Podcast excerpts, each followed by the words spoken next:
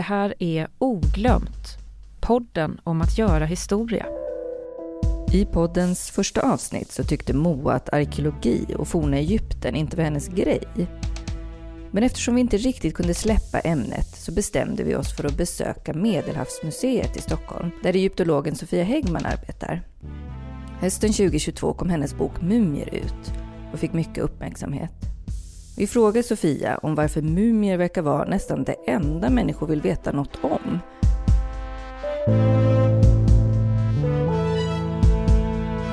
Mumierna har blivit väldigt mycket en symbol för det forna Egypten. Många har en bild av vad mumier är när de kommer hit och det där blir lite av ett dilemma för museer. Uh, ju mer vi försöker anpassa oss till de, de, etiska riktlinjer som finns för museiorganisationer i världen, eh, uh, ICOMs etiska regler eller riktlinjer, uh, och vi bör plocka bort äh, mänskliga kvarlevor ur utställningarna för att det anses inte okej okay att, att ställa ut folks förfäder längre.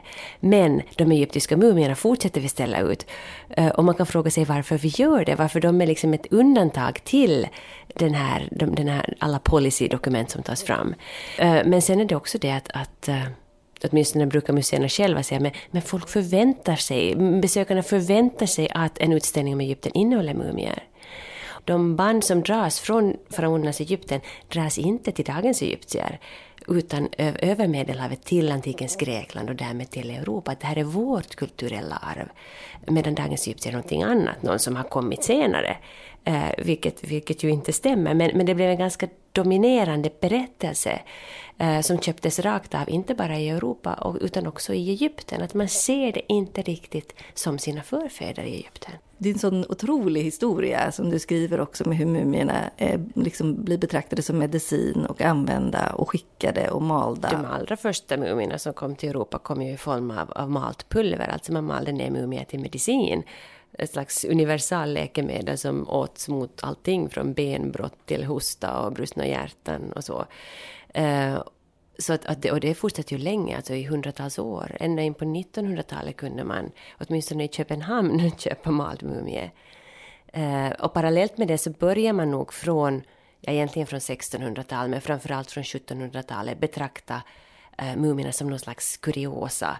Eh, men snarare kanske en naturalia, ett naturalium än en, en än ett kulturföremål. Så att man, man ställde ut mumier i sådana naturaliekabinett tillsammans med snäckor och koraller och, och, och sådär.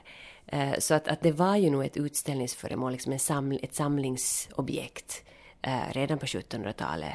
Hur kommer det sig? Varför betraktas mumierna på det här sättet? Dels tror jag att det är för att de, de ju är så väl bevarade. Alltså man, man kan faktiskt se ansiktsdrag, hud, hår, ögonfransar.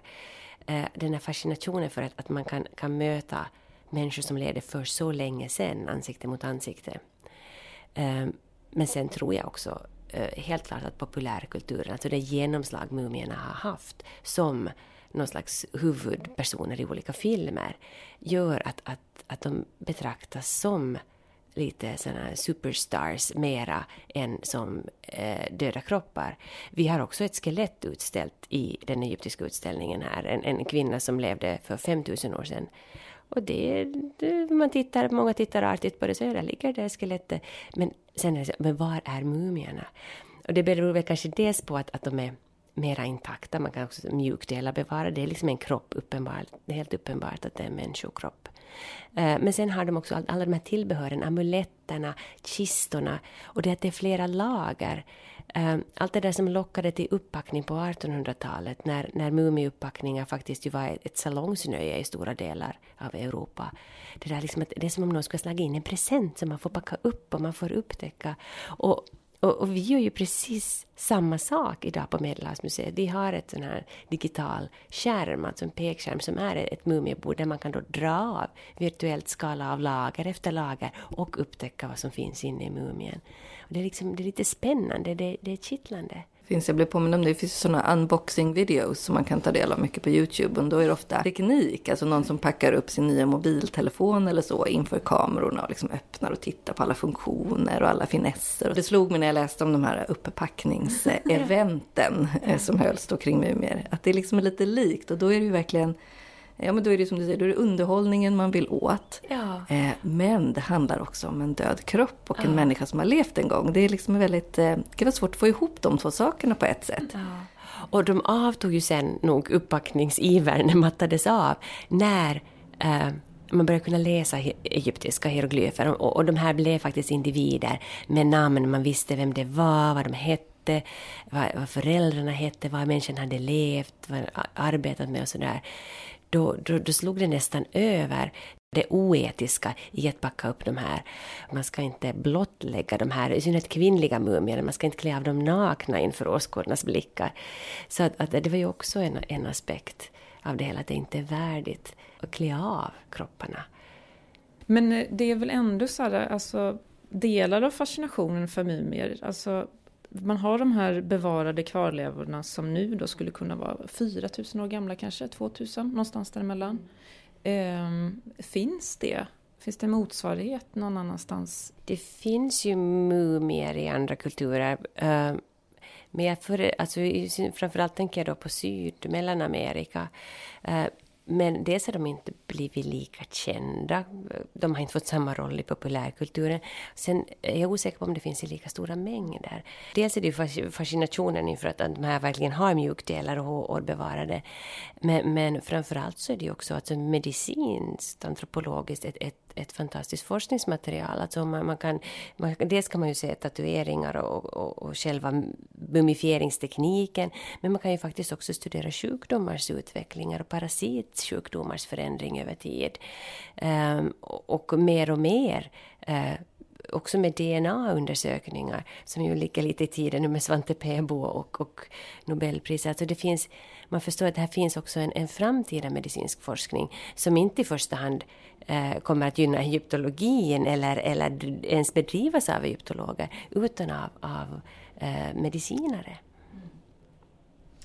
Eh, men jag tänkte, har vi tid då ska vi gå ut och kolla i museet lite kort? Och, för att vi är lite nyfikna på vad ni, har, vad ni har utställt men också kanske om du kan berätta lite om vad besökarna eh, brukar säga när de kommer hit. Det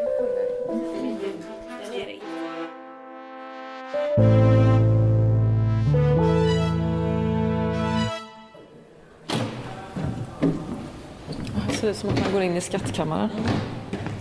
Precis, nu går vi ner också här i gravkammaren. För, för det är ju också det där att många tror ju att egyptierna var besatta av döden, för nästan alla föremål på museer eh, kommer ju ur, ur ett gravsammanhang. Eh, och det beror ju också på att de tidiga egyptologerna gärna samlade på den typen av föremål, för att de gör sig bra på museer. Och så är gravarna bättre bevarade än, än, än bosättningar. Så att, att det är ju visst en viss liksom, eh, obalans. Det mest, mest föremål ur, ur gravar. Men det är klart att, att egyptierna var ju inte mer besatta av döden än, än någon annan. Men man får ju lätt det intrycket. Så därför har vi försökt dela upp det så att egyptierna får leva lite på övre plan och så har vi flyttat ner mumierna och kistorna här i, i gravkammaren. Men det där är intressant, jag tänkte på det också när jag läste eh, din bok, just det du sa nu. För att till exempel när vi jobbar med vikingatiden då, på vårt museum så använder vi ju gravarna och gravmaterialet för att kunna berätta om det levande livet. Det är ju väldigt sällan vi fastnar i att det vi ser bara är en del av en, en begravningsritual och sen tar det slut. Liksom. Så varför är det så med, med de forna egyptierna? Varför har de fast, liksom, blivit fast i Jag, att allting jag, handlar jag om döden? vet inte. Det är väl nog därför att det är så, det är så fascinerande. Liksom man tycker ju att det är lite bisarrt också, mumifiering, att hålla på med de här döda kropparna på det viset. Men, men jag tänker, det är ju ingenting mot vad vi har gjort med mumierna som har ätit dem och malt i målarfärg och, och på det sättet. Så att, att eh, nu använder vi ju också gravföremål, all- alla möbler, alla kläder, smycken, eh, korgar för att också beskriva dagligt liv. Men jag tror nog att, att det är den här fascinationen att, man, att de höll på med kropparna så mycket. Torka och alltså alla de resurser som lades ner, den tid och de resurser som lades på, på döden. Det var ju ändå, det var ju ändå rätt, rätt överväldigande. Men inte källmaterialet också från gravarna? Här har ni väl en hel del också textmaterial samtidigt som ni också har de här artefakterna? Ja, och just texterna, det, alltså egyptologin har ju varit otroligt textbaserad. Och Och, och, rätt länge så trodde vi nog på vad de forna egyptierna skrev, liksom rakt av, och man redogjorde för deras inskrifter, krig och fälttåg och framgångar. Och så finns det ju ett otroligt rikt textmaterial som handlar om livet efter döden, därför att det var viktigt. Och det höggs in i sten och målades på gravväggar, så det finns bevarat. Så att man vet ju rätt mycket om olika föreställningar om död och evigt liv. Eh, medan vanliga människor inte skrev. Alltså skrivkunnigheten var så begränsad. Man räknar med att ungefär en procent av befolkningen var skrivkunnig. Så att allt det där vardagliga, och jag har tandvärk idag eller ont i foten och idag är jag trött och vill inte gå till jobbet, det kommer vi inte riktigt åt eh, på samma sätt. Mm. Och där är ju mumierna också så intressant som källmaterial, för att där, allt det där som man kan också släta över i, i skrift, för egyptierna skrev ju ändå brev, men, men skrev att allt är bra och gudarna, så åkallade de liksom olika gudar. Men i kropparna så, så framträder ju liksom mänskligheten, eller människan i all sin skröplighet med alla, alla, all verk och alla svullna fötter och dåliga tänder. Eh, så att på det sättet ser ändå, även om, om det är döda kroppar, så säger de mycket om eh, livet för de vanliga egyptierna. Mm. Jag tänkte bara, vi, här, är ju, här är ju det här vårt mumiebord där man eh, faktiskt kan skala av, alltså packa upp mumien Neswayus kropp här i olika lager. Och han vilar ju själv i rummet intill, men då ser han ut så här. Det här är liksom då eh, linnet, men här kan vi också dra undan linnet Eh, och då ser man, det här är alltså en, en visualiserings, eh, ett visualiseringsprogram som alltså då gör det möjligt att vrida och vända på det som är, är datortomografibilder, alltså röntgenbilder. Så här kan vi se eh, hela hans kropp. Vi kan också se alla de amuletter i olika material som ligger på den. Hjärtskarabén var, var den viktigaste, det var en, en skarabé, en skalbagge som, som lades på hjärtat, där man då vädjar till till hjärtat att inte vittna emot en inför Osiris, att inte avslöja en så att man skulle få evigt liv. Om vi drar ner om vi drar huden av honom här, det låter så makabert, så ser vi också att han faktiskt har en till jättestor hjärtskarabé inne i bukhålan. Så att, att äh, man kan ju tycka att det, det är lite etiskt tveksamt och här kan man, man kan nämligen också klippa sig in i honom och vrida på honom. Mm. Och så titta, så här ser vi. Just det, genomskärning. Genomskärning. Wow. Och där ser man då att man har tagit ut hjärnan. Genom näsan var det vanligaste, alltså längst upp, längst upp här i näshålan finns ett tunt ben, man kan nästan se hur man gått igenom där. Litet hål, eh, tagit ut hjärnan med en, en vass pinne av den typ som ligger där nere i montern, lång vass pinne, Eh, och sen lirkat ut den genom det här hålet så man fyllt kraniet med kåda. Och ni ser att kådan har stelnat lite och spruckit lite där på ytan.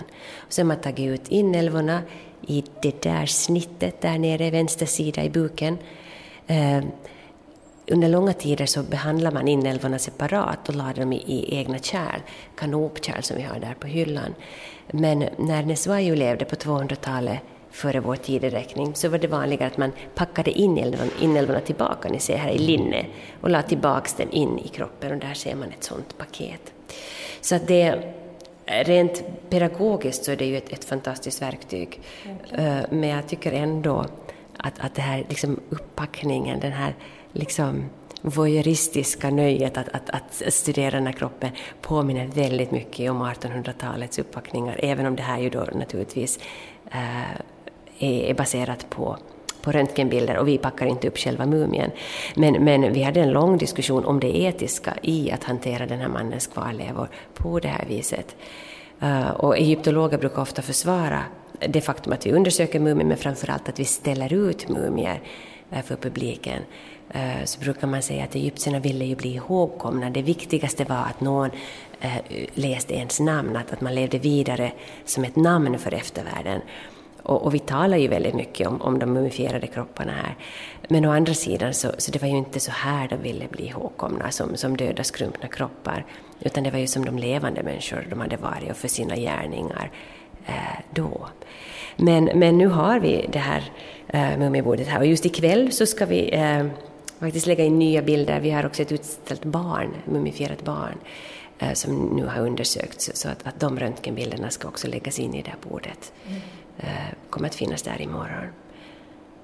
Och då går det inte riktigt åt det hållet som, som vi det pratade om med det etiska, att man liksom börjar ta bort kvarlevor, utan då lägger ni till?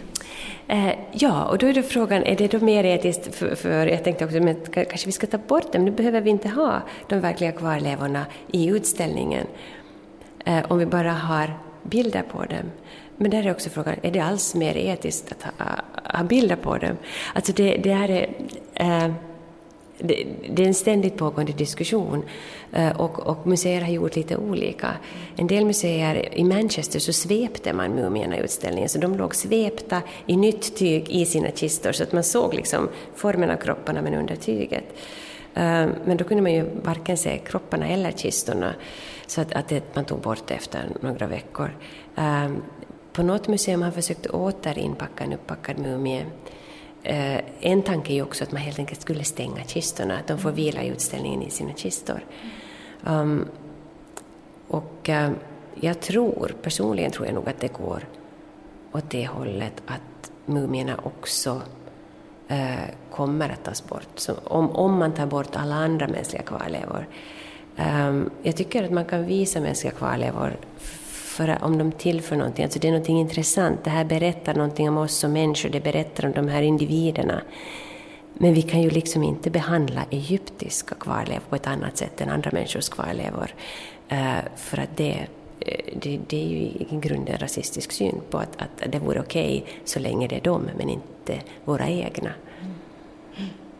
Får ni skäll från besökare? Eller liksom, vem är det som nej, har åsikter om nej, ställer det, ut kvarlevor? Vi får väldigt lite åsikter. Eh, jag har blivit kontaktad av en, en barnläkare var hon nu alldeles nyligen, som sa att hon undrar hur vi tänkte när vi ställde ut det döda barnet. Eh, och då måste jag ju också säga, det undrar jag lite själv. Vi hade en, en, en lång diskussion, det är dessutom ett upppackat barn. Vi kan gå och titta på det. Mm.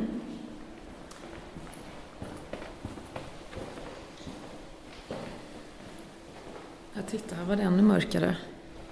Ja, och där ser det tre eh, människokroppar utställda. Eh, det är en vuxen kvinna, Isis Irdis, som ligger där i sin kista. Och så har vi då Neswayo där med sina kistor. Och det är han som, hans röntgenbilder som finns i det där mumiebordet. Eh, och de ligger ju eh, dels i sina kistor och de är svepta så man ser ju inte själva kroppen. Men så har vi då det här barnet, ett mumifierat barn, en pojke Eh, som hämtades från Egypten av en hovpredikant, Gustav Beskov, 1860 och packades upp någon gång. Eh, det har varit utställt på en skola i Stockholm länge, ett skolmuseum eh, med en liten skylt där det stod att det var en egyptisk prinsessa. Och det var inte helt ovanligt att man trodde att det var det, mumier på 1800-talet. Men det är alltså en pojke i fyra års ålder. Och den är ju upppackad, eller huvudet är uppackat så att ansiktet ligger fritt. Och man kan ju faktiskt se ögonlocken, ögonfransarna, håret. Um, och det, diskussionen var nog så när vi ställde ut det här att, att besökarna, dels förväntar sig besökarna att se en mumie, hur ser en mumie ut? Eh, dels var det centralt i pedagogiken att, att förklara att, att en mumie, eh, när man gör, mumifierar en kropp så torkar huden ut, kroppen krymper, men det bevarar också kroppen väldigt väl. Och det här är då ett exempel på hur väl bevarad den är. Eh, men eh, den har jag nu diskuterat i en, en mejlkonversation med en barnläkare och hon, hon, hon tyckte att det var särskilt olämpligt att det var ett barn, ett dött barn. Eh, och det kan jag förstå, eller jag, jag, jag kan förstå att vuxna besökare, eh, i synnerhet föräldrar, tycker att det är obehagligt med, med, med, döda barn. Jag har själv ett barn och jag tycker, mig berör det naturligtvis att det är ett dött barn. Barn tycker nog mer att det, är att det är lite häftigt. Återigen populärkulturen. Titta, det fanns mumiebarn också. Um, men uh, det är osäkert om vi skulle, skulle välja att, att uh, ställa ut barnet om vi skulle göra en ny utställning. Tänker. jag. Den här basutställningen ska göras om. Men uh, det intressanta, apropå om, om, om besökare reagerar på mumierna, då när vi skulle göra om den här, så då hade jag en sån här liksom öppet upprop till besökare med en text på väggen där det står att, att det, det är inte okomplicerat att ställa ut mänskliga kvarlevor. Jag skulle så jättegärna vilja ha in era synpunkter. Uh, ni får gärna mejla eller, eller lämna en liten lapp till receptionen eller meddela någon i personalen. Uh, jag fick inte in en enda synpunkt om dem, men jag fick väldigt, väldigt många om våra mumifierade katter. Mm. ja, att, att det är den enda gången som jag fått något som liknar hatbrev i tjänsten. Ehm, I det oetiska att ställa ut döda katter Eh, att jag är en kattplågare och de borde vila i frid på kattkyrkogårdar. Och det här är helt oaktat att vi också har krokodiler och fåglar och, och ormar, men just katterna berör också väldigt, väldigt mycket. Tydligen mer än det faktum att, att vi har mänskliga kvarlevor i samma utställning.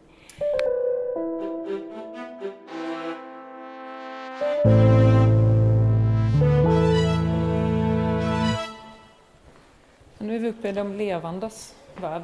Ja, precis. här är det samlingshistoria.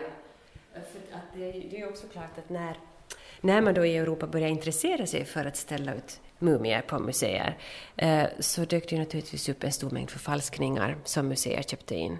Och det här är ju då eh, en förfalskad spädbarnsmumie. Ehm, och eh, man visste, den röntgades ganska tidigt. Nu kommer jag inte ihåg när det var och, och då såg man att det, det är ingen barnkropp i den här. Utan det är underbenet av en vuxen man som då är inlindat och försett med en visserligen äkta mask, mumiemask och linne och kartonage. Men, men kombinationen är en förfalskning. Och den kom, när den kom till Sverige i den här lådan så var det också ganska mycket botaniskt material, alltså växtrester i botten på lådan. Och Vivi Teckholm som eh, sen var professor i botanik i, i Kairo, hon eh, tillbringade andra världskriget i Sverige och eh, studerade då den, de här växtdelarna och var lite förvånad för att, att det var ju mycket växter som egentligen hörde hemma i, i Östersjöområdet snarare än i Medelhavet, bland annat blåstång.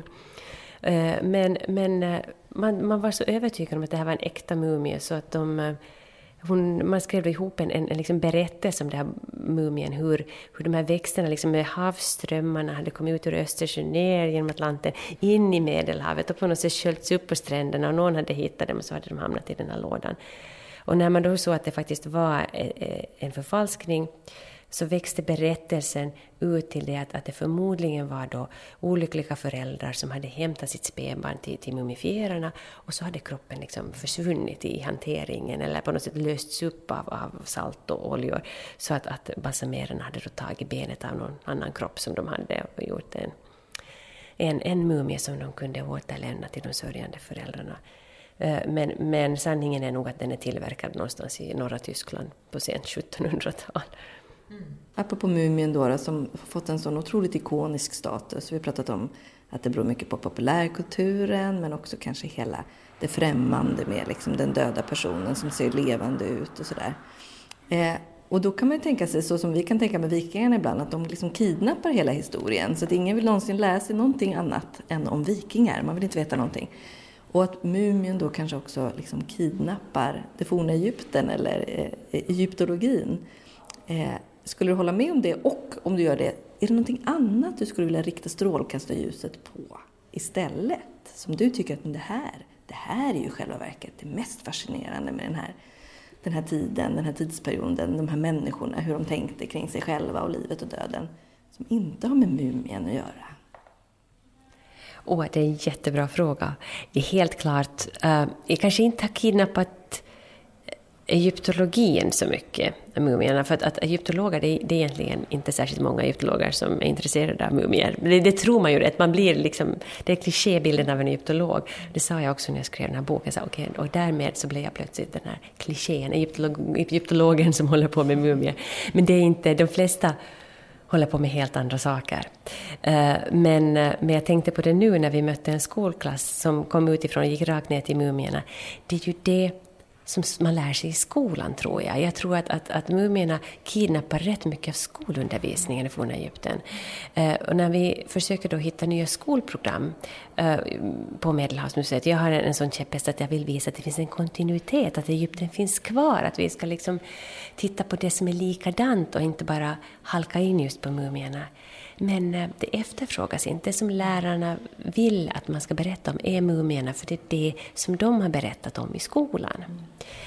Mm. Sen, är vi ju alla, sen är vi ju alla lite nördiga sådär och jag, eh, jag tycker det är jätteintressant med med hur samhället fungerar, alltså ren administrativ, eh, ekonomiska dokument, hur hängde det ihop, vilka institutioner skötte vad. Eh, jag har hållit på ganska mycket med Konungarnas dal, men då mera på löneutbetalningar de som eh, grävde eh, kungagravarna, alltså inte kungarnas mumier eller kungagravarna eller deras dekor, utan, utan faktiskt hur mycket fick de betalt, vad kunde de köpa för den här lönen, vem betalade ut lönen, vem anställde de här människorna? Det tycker jag är spännande. Just det. Ja, vad roligt. Ja, det tycker jag också låter jättespännande. Det vill jag veta mer om. Du ska få min avhandling. En av de fem personer som är intresserade av det. Det låter spännande. Över, övergriper liksom lite på det historiska ämnet också, va? Om man pratar om ekonomi och ja. Ja, samhället organiserat.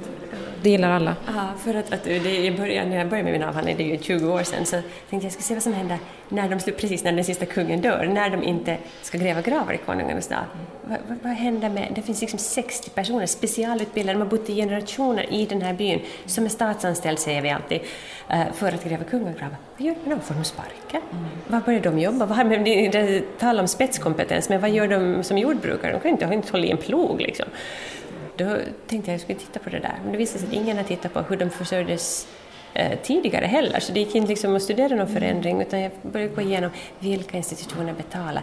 Förändras det? här? För det finns arbetarstrejker dokumenterade, apropå administrativa dokument, det är jättespännande. Var, när, när, de demonstrerar, vem riktar de sig till? De går till templen, men det är ju inte templen som betalar. Jaha, men då får de uppmärksamhet för att det är visiren som betalar, men då kommer borgmästaren och lägger sig i. Och småningom så äter sig liksom tempelverket in på gravverkets domän där genom att, att börja försörja de här gravarbetarna. Och sen fortsätter de, när den sista kungen dör, som Ramses XI, han har ingen grav i konungarnas dal, så, så är de fortfarande anställda i tre generationer och används uppenbarligen för att leta upp kungagravar som sen töms officiellt, alltså man återvinner materialet, man behöver resurserna, det pågår ett inbördeskrig, handelsvägarna är brutna. Apropå vad människor är intresserade av, så kan jag i alla fall ofta gå och inbilla mig, att, eller tänka liksom att människor är intresserade av att veta att, att hitta andra som är lika de själva i historien. Man vill kunna identifiera sig, man vill känna li, liksom likhet och släktskap och, och identifikation. Eh, och då är det så, ja men då vill man ju lära sig liksom, hur funkade arbetarnas, eh, grav, äh, grävarnas a-kassa liksom, mm. i det forna Egypten. Mm. Det vill man ju då.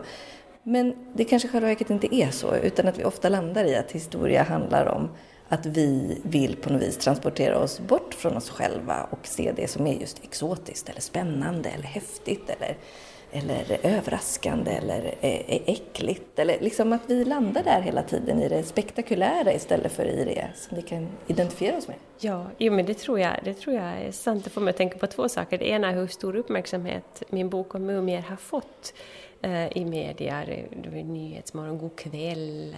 Um, jag tror om jag hade skrivit om, om de forna arbetarnas behov av a-kassa, hade, jag tror inte att någon hade intresserat sig jättemycket i TV-studiorna för det. Så det är ju också det där, men där, det här finns det någonting som vi känner igen, mumier, när vi gjorde om den här egyptiska utställningen 2014. Dels så hade jag den här liksom, öppna frågan till besökarna om vi ska ställa ut mumier, men jag gick också runt och intervjuade folk på gatan i Egypten och frågade nu om ni ska ha chansen att berätta om ert lands historia med tonvikt på fornhistorien, vi har mycket föremål, vad skulle ni vilja att, att vi berättade? Och alla sa, bara sluta berätta om de där mumierna, vi är inga mummy lovers, vi, vi kunde vetenskap, ekonomi, alla de framsteg vi gjorde som människor, sluta lyfta mumierna.